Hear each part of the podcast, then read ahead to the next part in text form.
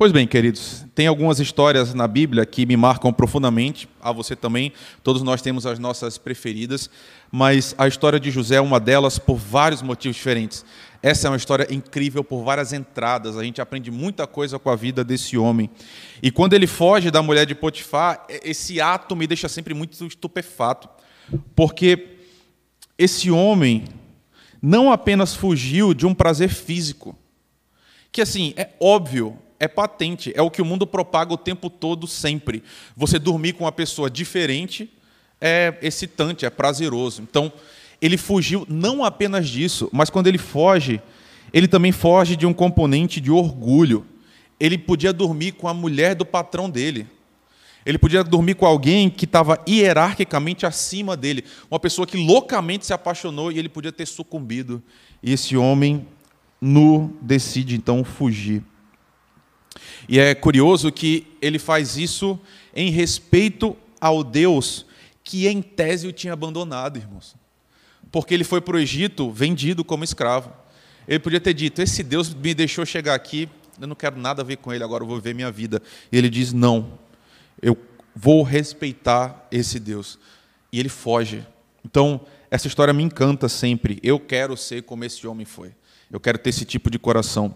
E nem todos têm essa força, irmãos. Nem todos compreendem a importância desse relato na Escritura. Ele é muito importante, porque ele é basilar. É, várias coisas na Bíblia vão repercutir, vão reverberar a partir dessa experiência de José. E o tópico hoje do Sermão do Monte, que nós vamos tratar, num certo sentido, espelha essa experiência de José. Tem tudo a ver com isso que esse homem viveu. Tem a ver com a minha vida, tem a ver com a sua também, tem a ver com o seu casamento, tem a ver com o meu casamento também. Evangelho de Mateus, capítulo 5, vamos ao versículo 27.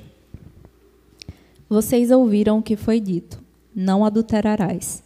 Mas eu digo: qualquer que olhar para uma mulher e desejá-la, já cometeu adultério com ela no seu coração. Se o seu olho direito fizer pecar, arranque-o e lance-o fora. É melhor perder uma parte do seu corpo do que ser todo ele lançado no inferno. E se a sua mão direita o fizer pecar, corte-a e lance-a fora. É melhor perder uma parte do seu corpo do que ir todo ele para o inferno. Foi dito: aquele que se divorciar da sua mulher deverá dar-lhe certidão de divórcio. Mas eu digo que toda que todo aquele que se divorciar de sua mulher, exceto por imoralidade sexual, faz que ela se torne adúltera. E quem se casar com a mulher divorciada estará cometendo adultério. Nós nos dirigimos a Ti mais uma vez, Senhor, em oração, pois nesse momento em que a Tua palavra é lida e será exposta, nós somos profundamente carentes de Ti, Senhor. Se conosco nessa noite, por favor, nos dá do Teu Espírito, Senhor, e nesse agir que às vezes é tão silencioso, muda radicalmente as nossas almas, Senhor. Coloca os nossos olhos em Ti. Nos permite, Senhor, passar por essa, esse processo de reconstrução total, para que no fim nós sejamos mais parecidos possíveis com o nosso Senhor Jesus Cristo, Pai. Tem misericórdia de nós. É o que te pedimos em nome de Jesus. Amém. Meus irmãos, se você puder deixar sua Bíblia aberta enquanto a gente caminha por esse texto, eu quero te convidar a fazer isso.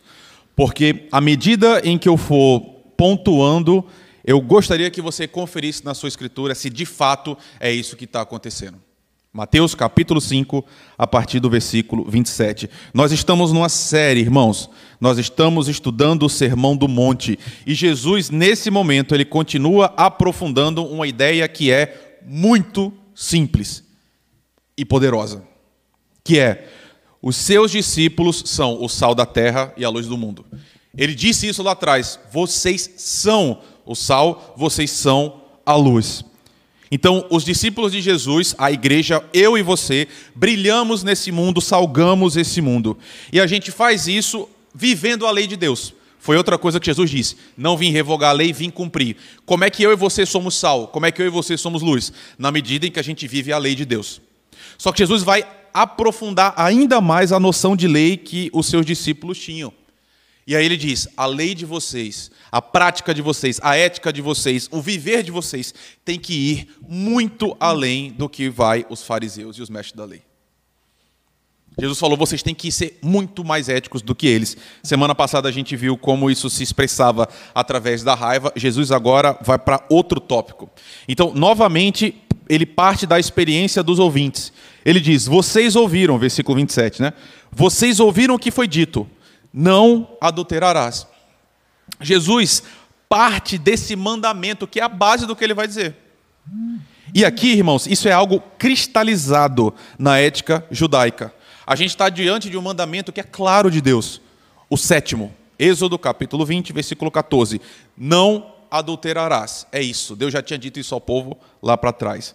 Mas, irmãos, isso precisa ser reenfatizado.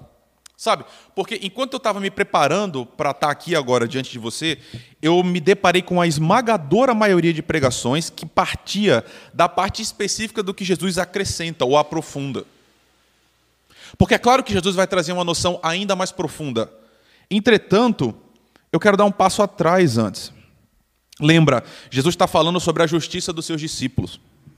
O novo reino que é inaugurado por Jesus pressupõe essa ética que é superior à ética dos fariseus. Os discípulos devem ir além.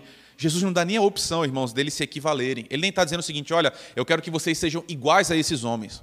Diz: Eu quero que vocês vão além, suplantar na prática o modo de vida desses homens, dos fariseus. E Jesus fala então de adultério.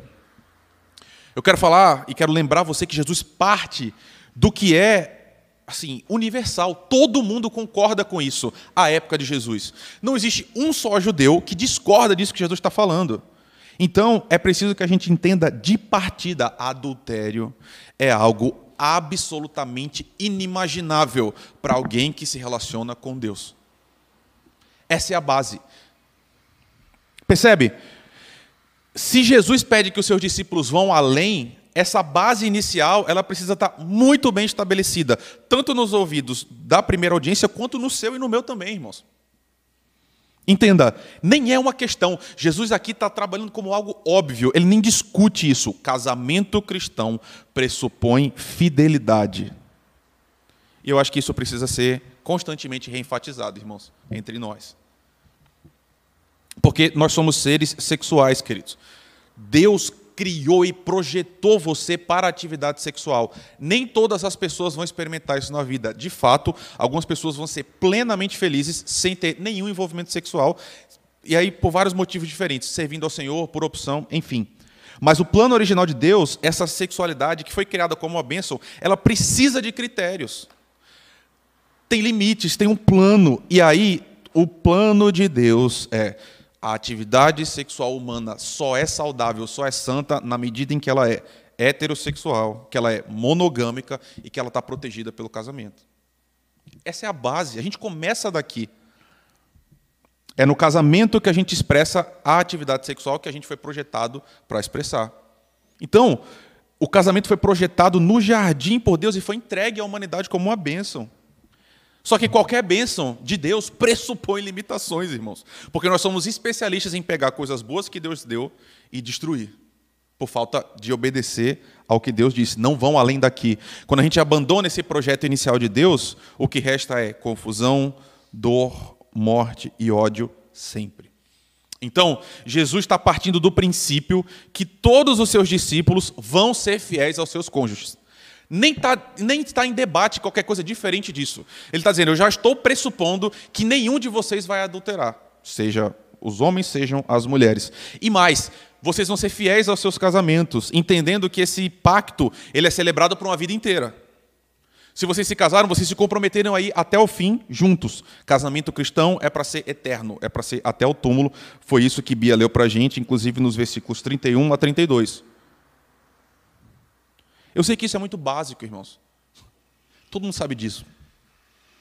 Mas é preciso que a gente lembre disso. Tem um texto em Malaquias que, assim, não dá para fugir dele. A gente lê abertamente uma sentença de Deus. Quem está falando é o Senhor. Ninguém seja infiel à mulher da sua mocidade. Depois Deus diz: Eu odeio o divórcio, diz o Senhor, o Deus de Israel. E a palavra aqui é literalmente essa: eu odeio o divórcio. E aqui, essa palavra tem a noção de envio. Divórcio aqui tem a ver com enviar, tem a ver com repudiar. Qual é a prática que está por trás? Deus está dizendo: eu odeio quem se casa com seu parceiro e depois manda ele embora, porque se cansou, porque está chato, porque está tedioso. Quem simplesmente vira as costas para o seu compromisso e segue sua vida, né? Então, Jesus está explicitamente na continuação de um texto que tem a ver com casamento. Os homens, eles inventaram, isso é incrível, né? Os judeus inventaram uma regra de burlar a lei de Deus e acabar com o casamento. Se você ler os versículos 31 e 32, você vai ver isso. Os judeus inventaram uma carta que você podia simplesmente trocar de mulher, se você cansasse dela. Bastava você abrir o Tinder, achar uma nova, manda sua mulher embora e segue sua vida. É isso que eles fizeram. Jesus está dizendo: não, vocês não entenderam nada. E está dando um passo atrás. Então, em toda a Escritura, Deus está dizendo: eu odeio essa prática. Pois bem, irmãos, vamos voltar para o, o específico de hoje. Na base do que Jesus está dizendo está o compromisso matrimonial. Notem, Jesus podia usar uma palavra mais ampla. Eu quero que você preste atenção nisso.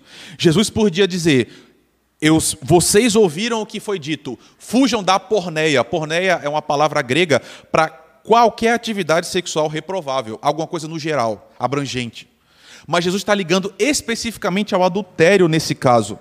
Ele está falando sobre casamento, ele está dizendo: olha, sejam fiéis em seus casamentos, honrem o compromisso de vocês, honrem os votos de vocês. É isso que significa ser cristão. Aqui eu vou um, abrir um parêntese para que você não entenda que eu estou dizendo que não existe nenhuma, é, nenhum nenhum acontecimento da vida humana que você pode de fato se divorciar. Existe. O texto diz exatamente isso, nós não vamos entrar nos detalhes hoje, mas Deus não quer que todas as pessoas se mantenham casadas a qualquer custo o tempo todo. Tem gente que precisa se divorciar, inclusive porque está em situação de fragilidade de, de, de constituição física. Então, não é uma coisa irrestrita. Deus está falando, Jesus está falando aqui do ideal. Mas, enfim, em 90% dos casos é exatamente o que Jesus está dizendo. E aí, irmãos, isso é muito básico, isso é meio beabá, né? Todo mundo já sabia disso. Então Jesus disse: Vocês já ouviram isso, vocês sabem disso. Então onde é que está a novidade? E aqui sim Jesus vai para outro nível, como ele tinha feito na semana passada. Ele diz: Vocês ouviram, não matem, mas eu quero explicar para vocês o que é não matar. Jesus disse: Vocês ouviram o que é não adulterar, mas eu quero explicar para vocês o que é não adulterar. Qual é o acréscimo que Jesus coloca à compreensão equivocada dos mestres da lei? É aqui que surgem as famosas palavras de Jesus. Meu irmão, minha irmã, o que é adultério? E aí, na mentalidade judaica que reinava à época, e talvez seja a sua nessa noite, esse é o problema. É por isso que esse texto está aqui. Talvez você pense assim: o que, que aqueles homens entendiam? Se você não se deitasse com a outra pessoa, estava tudo resolvido. Adultério é, de fato, contrair uma conjunção carnal com uma pessoa fora do seu casamento. Era isso. Você podia dormir em paz, se julgando fiel a Deus, desde que você não tivesse feito isso. E é aqui que então que Jesus vem e inverte a noção completamente. De novo, irmãos, essa ética judaica repousava na performance que é externa. E Jesus vem e mostra que, na verdade, tudo reside no coração. É o coração que é a fonte do adultério. E, portanto, se o seu coração está apodrecido, mesmo que a sua prática seja perfeita, o adultério já aconteceu. É isso que Jesus está dizendo. Você entendeu o que eu disse para você, meu irmão? Não importa se você passou 80 anos fiel à sua esposa, ao seu marido, depende do seu coração. O seu coração importa, a sua mente importa. Aquilo que passa dentro de você é importante. Olha o versículo aí comigo. Versículo 28. Eu lhes digo: qualquer que olhar para uma mulher para desejá-la, já cometeu adultério com ela no seu coração.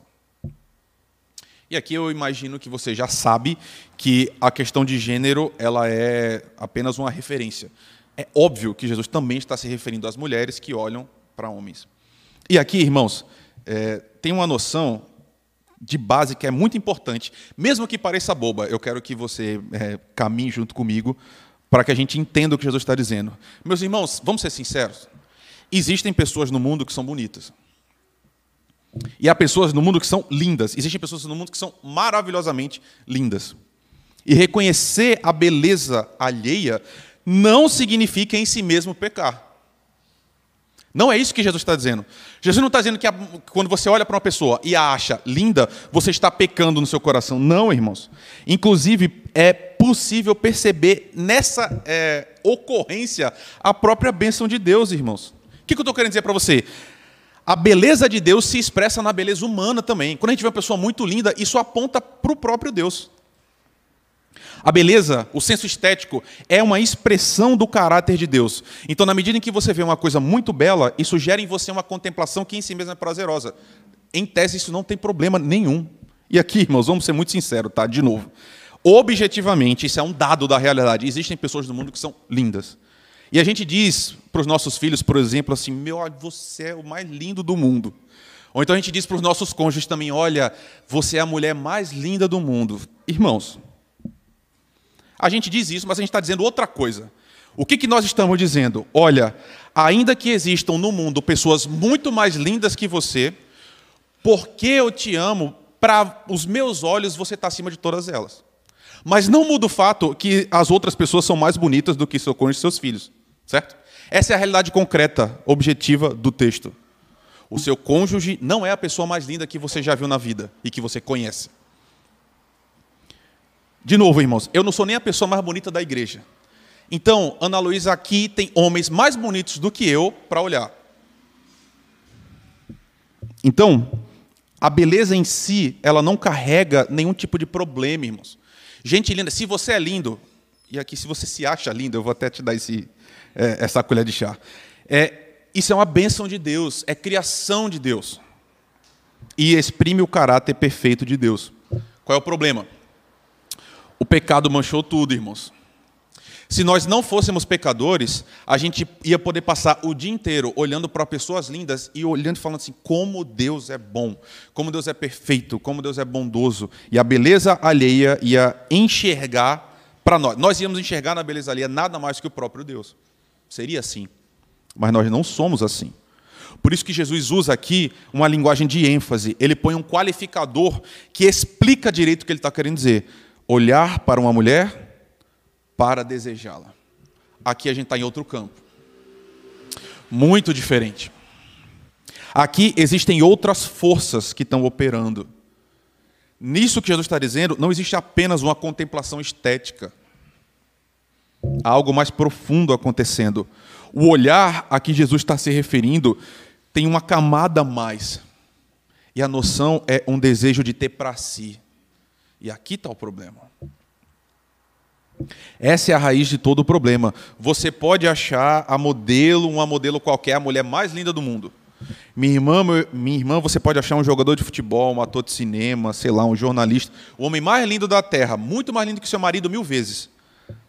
Mas você não pode ir além. Você entende? Você não pode comparar com quem está com seu lado e falar assim: nossa, eu queria para mim. Aqui começa o problema. Que é um problema grave. É vedado ao cristão dar vazão a esses impulsos que em si já são infiéis. Aos desejos que são adúlteros, nem na mente. Por quê? Porque Jesus está dizendo: isso já é adultério. Caramba, meus irmãos, que texto. Incrível, não? Jesus tem uma métrica que ela é cristalina e que ela é radicalmente diferente da nossa. E aqui eu estou dizendo porque, já falei para vocês mil vezes, uma parte do meu preparo para a pregação sempre envolve escutar o que as outras pessoas estão falando, gente que não é cristã. É incrível como o mundo olha para isso e diz o seguinte: olha, pouco importa o que acontece na sua mente. Sua imaginação é apenas a sua imaginação. Não existe uma conexão entre o que você pensa e a realidade concreta dos fatos. São mundos completamente diferentes. Uma coisa é o que está dentro de você, outra coisa é o que acontece de fato na vida. Se não acontece nada na vida, pouco importa. A sua mente é só a sua mente. Então, faça da sua mente uma festa, né? Crie na sua mente as imagens que você quiser, os cenários que você quiser, porque tudo não passa de sonho, é só metafísica. Não está no mundo real, concreto da existência. E aí Jesus dizendo, ele aparece e fala: Você é um adúltero, você é uma adúltera. Caramba, irmãos. Jesus diz: Você já traiu seu marido, você já traiu sua esposa, você rompeu os votos que você fez. E aqui aparece uma noção tão importante que eu, eu acho que eu estou comunicando vai fazer três anos e eu acho que eu ainda não consegui expressar direito. Meus irmãos, Jesus não quer gente bem comportada. Jesus quer gente com a natureza radicalmente transformada. E aqui são duas coisas completamente diferentes. Se você nunca se deitou com ninguém além do seu marido ou da sua mulher, mas se a sua mente ela é descontrolada em gerar os cenários mais obscenos de todos, se para você isso nem é uma questão, se isso nem move o seu coração, se isso não te envergonha, se isso não se entristece, se você fica se deliciando, deixa a sua imaginação assim correr solta e acha isso muito bom, isso é um, um sinal claro que o reino de Deus não está se desenvolvendo no seu coração. Isso é um sinal claro que a vida de Jesus não está se manifestando em você. De novo, era isso que os judeus faziam. Não importa o que eu sou por dentro, importa o que eu faço fora. Por dentro eu posso ser quem eu quiser. E isso está profunda, totalmente, radicalmente equivocado, irmãos. O que Jesus veio fazer é algo muito além de mudar o seu comportamento. Jesus quer mudar você. Jesus quer mudar o seu coração, Jesus quer mudar a sua mente, Jesus quer te mudar por inteiro, por completo. É mudar a essência. E para isso, o coração importa, irmãos. A mente importa. E aí, nisso, na verdade, o coração é central. É por isso que Jesus está equiparando as duas coisas. Ele diz: se você intencionalmente dá vazão a um pensamento infiel, você já é infiel.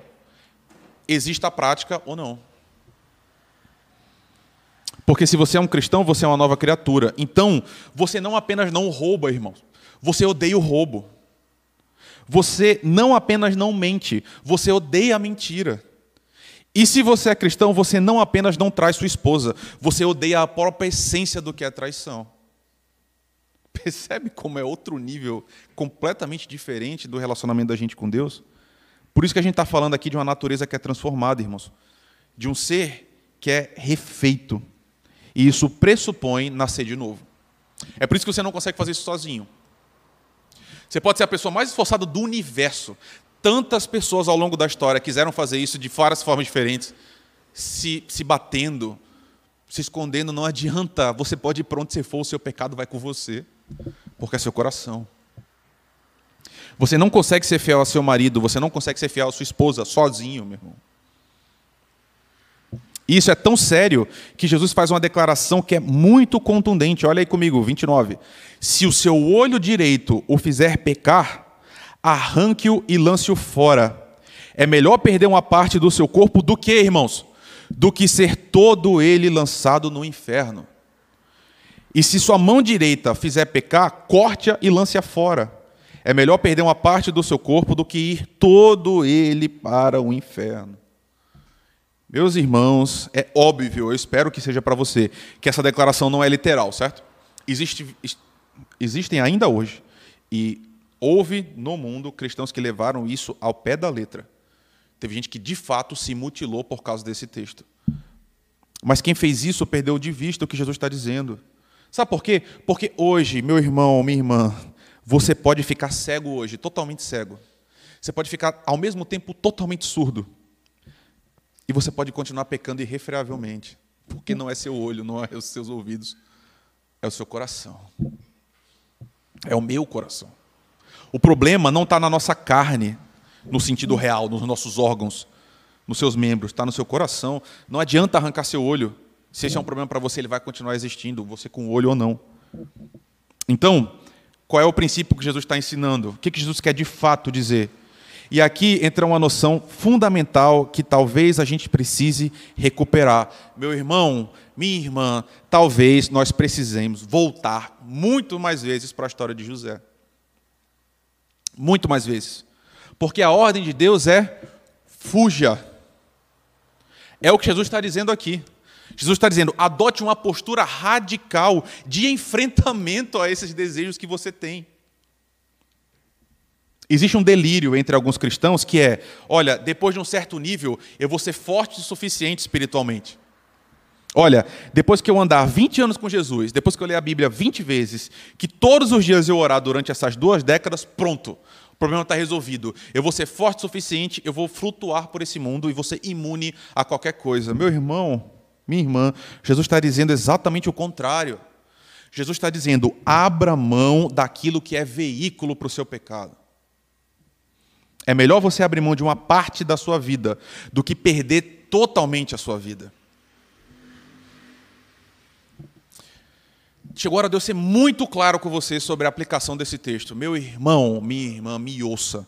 Entre nós, eu tenho convicção que existem pessoas que podem beber álcool todos os dias.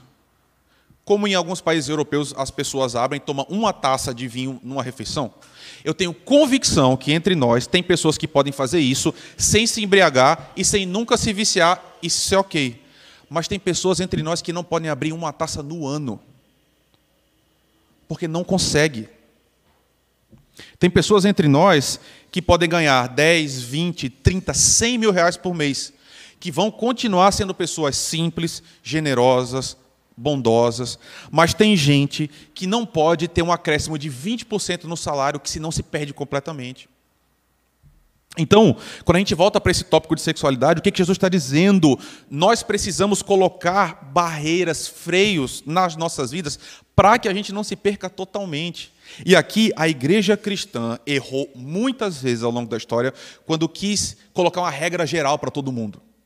Por exemplo, vamos colocar quantos centímetros as irmãs, por exemplo, devem usar saia ou não.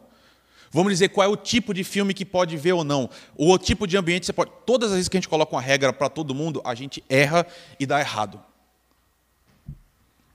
Mas essas regras são importantes para você e para mim. E aí você que tem que desenvolver as suas com o auxílio do Senhor e eu as minhas. O que, eu quero dizer? Meu irmão, minha irmã, alguns entre nós não podem assistir alguns determinados filmes.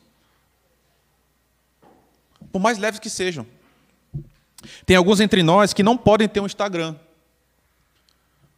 Porque fica rolando a lupinha vendo foto de mil mulheres e mil homens. Você entende o que eu estou dizendo? Algumas pessoas lidam com isso de uma forma tranquilíssima. Não é nada. Para algumas pessoas, não. Não pode. Por quê? Porque não pode para todo mundo? Não, porque você tem um problema nessa área.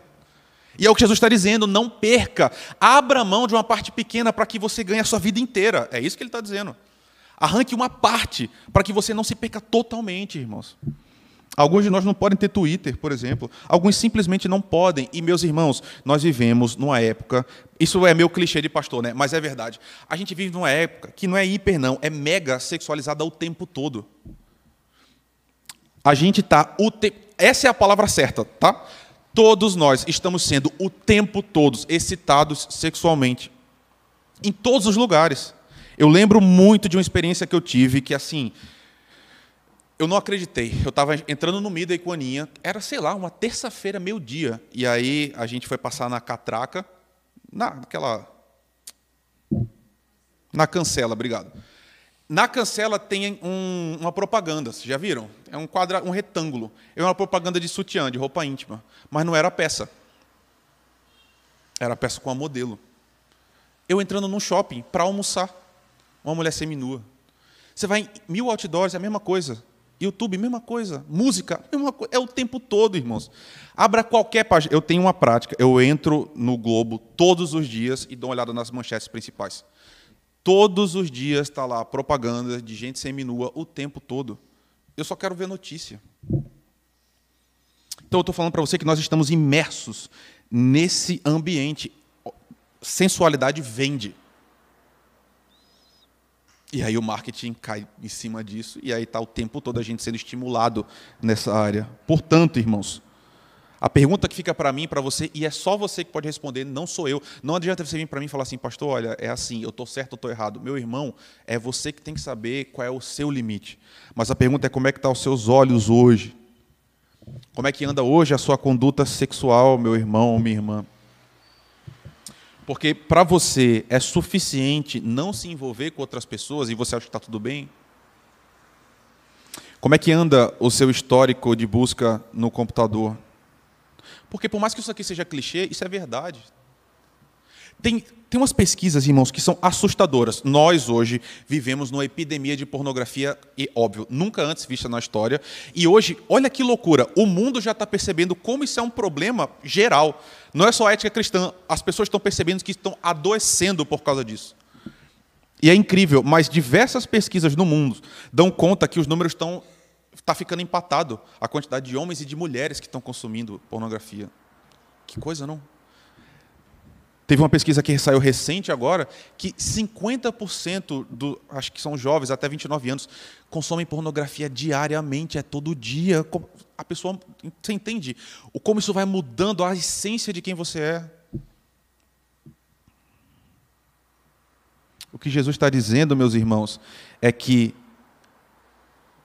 o nosso coração importa. Não é apenas a nossa prática, mas é quem nós somos. Você tem protegido os seus olhos, meu irmão? Você tem protegido o seu coração, minha irmã? Você tem fantasiado um romance com alguém que não é seu marido? Você tem fantasiado um romance com alguém que não é sua esposa? Você tem dado livre exercício à sua imaginação com alguém com quem você não é casado? Existem pessoas do seu convívio com as quais você fica fantasiando sexualmente? Você tem permitido criar um mundo na sua mente que não tem limite nenhum, Jesus está dizendo, e me perdoe, esse é o texto, Jesus está dizendo, você é um candidato ao fogo do inferno. Ou não é? Se você olhar de novo, é exatamente aquilo que está escrito. Incrível, não? É a segunda vez, ai meus irmãos, é a segunda vez que quem fala sobre o inferno é Jesus Cristo. Percebe? Porque a gente fala assim, ah, é, falar de inferno é coisa de pregador raivoso. Aqueles pregadores antigos, quem está falando é Jesus, é o próprio Senhor é o amor mais puro, falando de forma muito contundente. Por quê? Jesus fala tanto de salvação, fala tanto de libertação, tanto de amor. Por que, que ele fala sobre inferno num tópico como esse? Sabe por quê? Porque Jesus sabe que para a gente é fácil dizer que isso aqui é besteira. Você está entendendo o que eu falei agora? Para a gente é muito fácil assim, não, é só uma coisa do meu coração, isso daí não, não muda nada na minha vida. É fácil para a gente achar que é uma coisa menor. Como era fácil na semana passada a gente achar que ficar se xingando no coração, ficar raiva é uma coisa pequena, porque não extravasa para a vida real. Jesus está dizendo: não, isso é muito sério, isso é uma coisa de vida ou morte para vocês que são meus discípulos. Como é que a gente fica, meus irmãos, diante de um texto desse? A pergunta é: quem fica de pé depois de um exame como esse? Há muitos anos atrás eu ouvi um pastor falando sobre esse texto e o jeito que ele falou me tocou muito porque eu achei de uma humildade, uma humildade e de uma honestidade incrível. Ele disse: aqui quem está falando é um adúltero falando para pessoas adúlteras também sobre esse texto. Quem de nós está imune a isso, irmãos? Quem de nós aqui hoje tem um coração completo e totalmente puro nessa questão? Quem está livre desses desejos, como é que a gente fica? Hoje, meus irmãos, nós temos a ceia. Nós vamos agora para a mesa do Senhor e nessa mesa nós somos alimentados por Ele. O problema é tão sério, ele é tão profundo, tão devastador, que precisou Jesus morrer e ressuscitar para nos livrar dele. Esse é o tamanho do nosso pecado. Mas eu quero lembrar para você, agora que a gente está indo à mesa, que também esse é o tamanho do poder. Olha o que Paulo diz. Se o Espírito. Por favor, me ouça agora. Preste atenção. Se o Espírito daquele que ressuscitou Jesus dentre os mortos habita em vocês, aquele que ressuscitou a Cristo dentre os mortos também dará vida aos seus corpos mortais, por meio do seu Espírito que habita em vocês. Jesus está dizendo, Paulo aqui, né? Ele está dizendo: quem habita em você é aquele que ressuscitou Jesus Cristo. Tem noção do que é isso? O Espírito que ressuscitou o Filho de Deus habita em você. E Ele quer te livrar da infidelidade, meu irmão, minha irmã. Ele quer te livrar da pornografia, ele quer te livrar dessas fantasias sexuais pervertidas. Jesus quer te dar um casamento maravilhoso. Ele quer te dar uma família maravilhosa. Ele quer te fazer fiel ao seu marido. Ele quer te fazer fiel à sua mulher. Ele quer fazer você alguém que tem olhos apenas para ela, que tem olhos apenas para ele. Só que essa é uma jornada de uma vida inteira. Sabe qual é a boa notícia disso? É que você não está sozinho, meu irmão, minha irmã. O Senhor está com você. E o Senhor está mudando a sua vida, está mudando a minha também, e está reconstruindo a gente nesse processo que um dia vai eclodir numa glória eterna. Já parou, eu não sei se você pensa sobre isso, mas você já parou para pensar que você vai viver um estado eterno de coisas em que você não vai ter um só pensamento impuro na sua vida, nunca mais, sobre nenhuma área. Você vai ter o coração absolutamente límpido, translúcido, porque você vai ser igual a Jesus Cristo que morreu e ressuscitou por você. Isso é para encher seu coração de esperança, meu irmão. Porque eu sei que tem gente aqui que sofre com isso, muito. Tem gente aqui que dói. Falar sobre isso para algumas pessoas machuca. Por quê? A referência ao inferno ela é real. Ela é problemática. Só que ela só vale para um grupo específico de pessoas. Para aquelas pessoas que acham que isso daqui é tudo besteira. Jesus só fala de inferno para aqueles que não se reconhecem pecadores. Para aqueles que, assim, eu vou viver minha vida do jeito que eu quero, a mente é minha, eu faço tudo o que eu quiser, não acho que é errado, vou sair vivendo do jeito que eu quero. Para essas pessoas, Jesus fala assim: cuidado, você é candidato ao fogo do inferno. Mas, se você, com todas as suas forças, meu irmão, minha irmã, luta e não consegue, eu quero dizer hoje à noite que você já está em paz com Deus, queridos. O Senhor já disse: não há mais condenação para aqueles que estão em Cristo Jesus, o nosso Senhor. Se você cai vez após vez, mas no seu coração existe um desejo genuíno, verdadeiro de ser puro, se alegre nessa noite, porque Deus já está trabalhando em você, meu irmão. Não desista, siga em frente. Jesus quer transformar seu coração, Jesus quer transformar sua família, Jesus quer transformar seu casamento, e Ele vai guardar você até o fim, meu irmão, minha irmã. O Espírito de Deus já está trabalhando em nós. Eu quero dizer que hoje você pode calar a voz do diabo, que talvez agora no seu coração está dizendo: você não presta.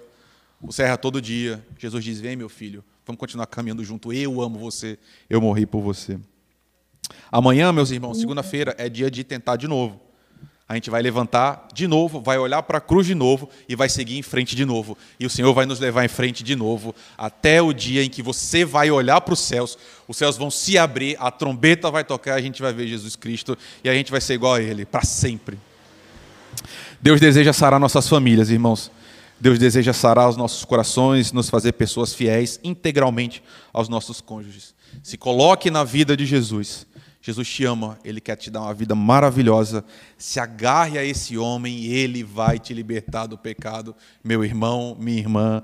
A ele seja a glória, a honra, o domínio e a majestade pelos séculos dos séculos, queridos. Amém.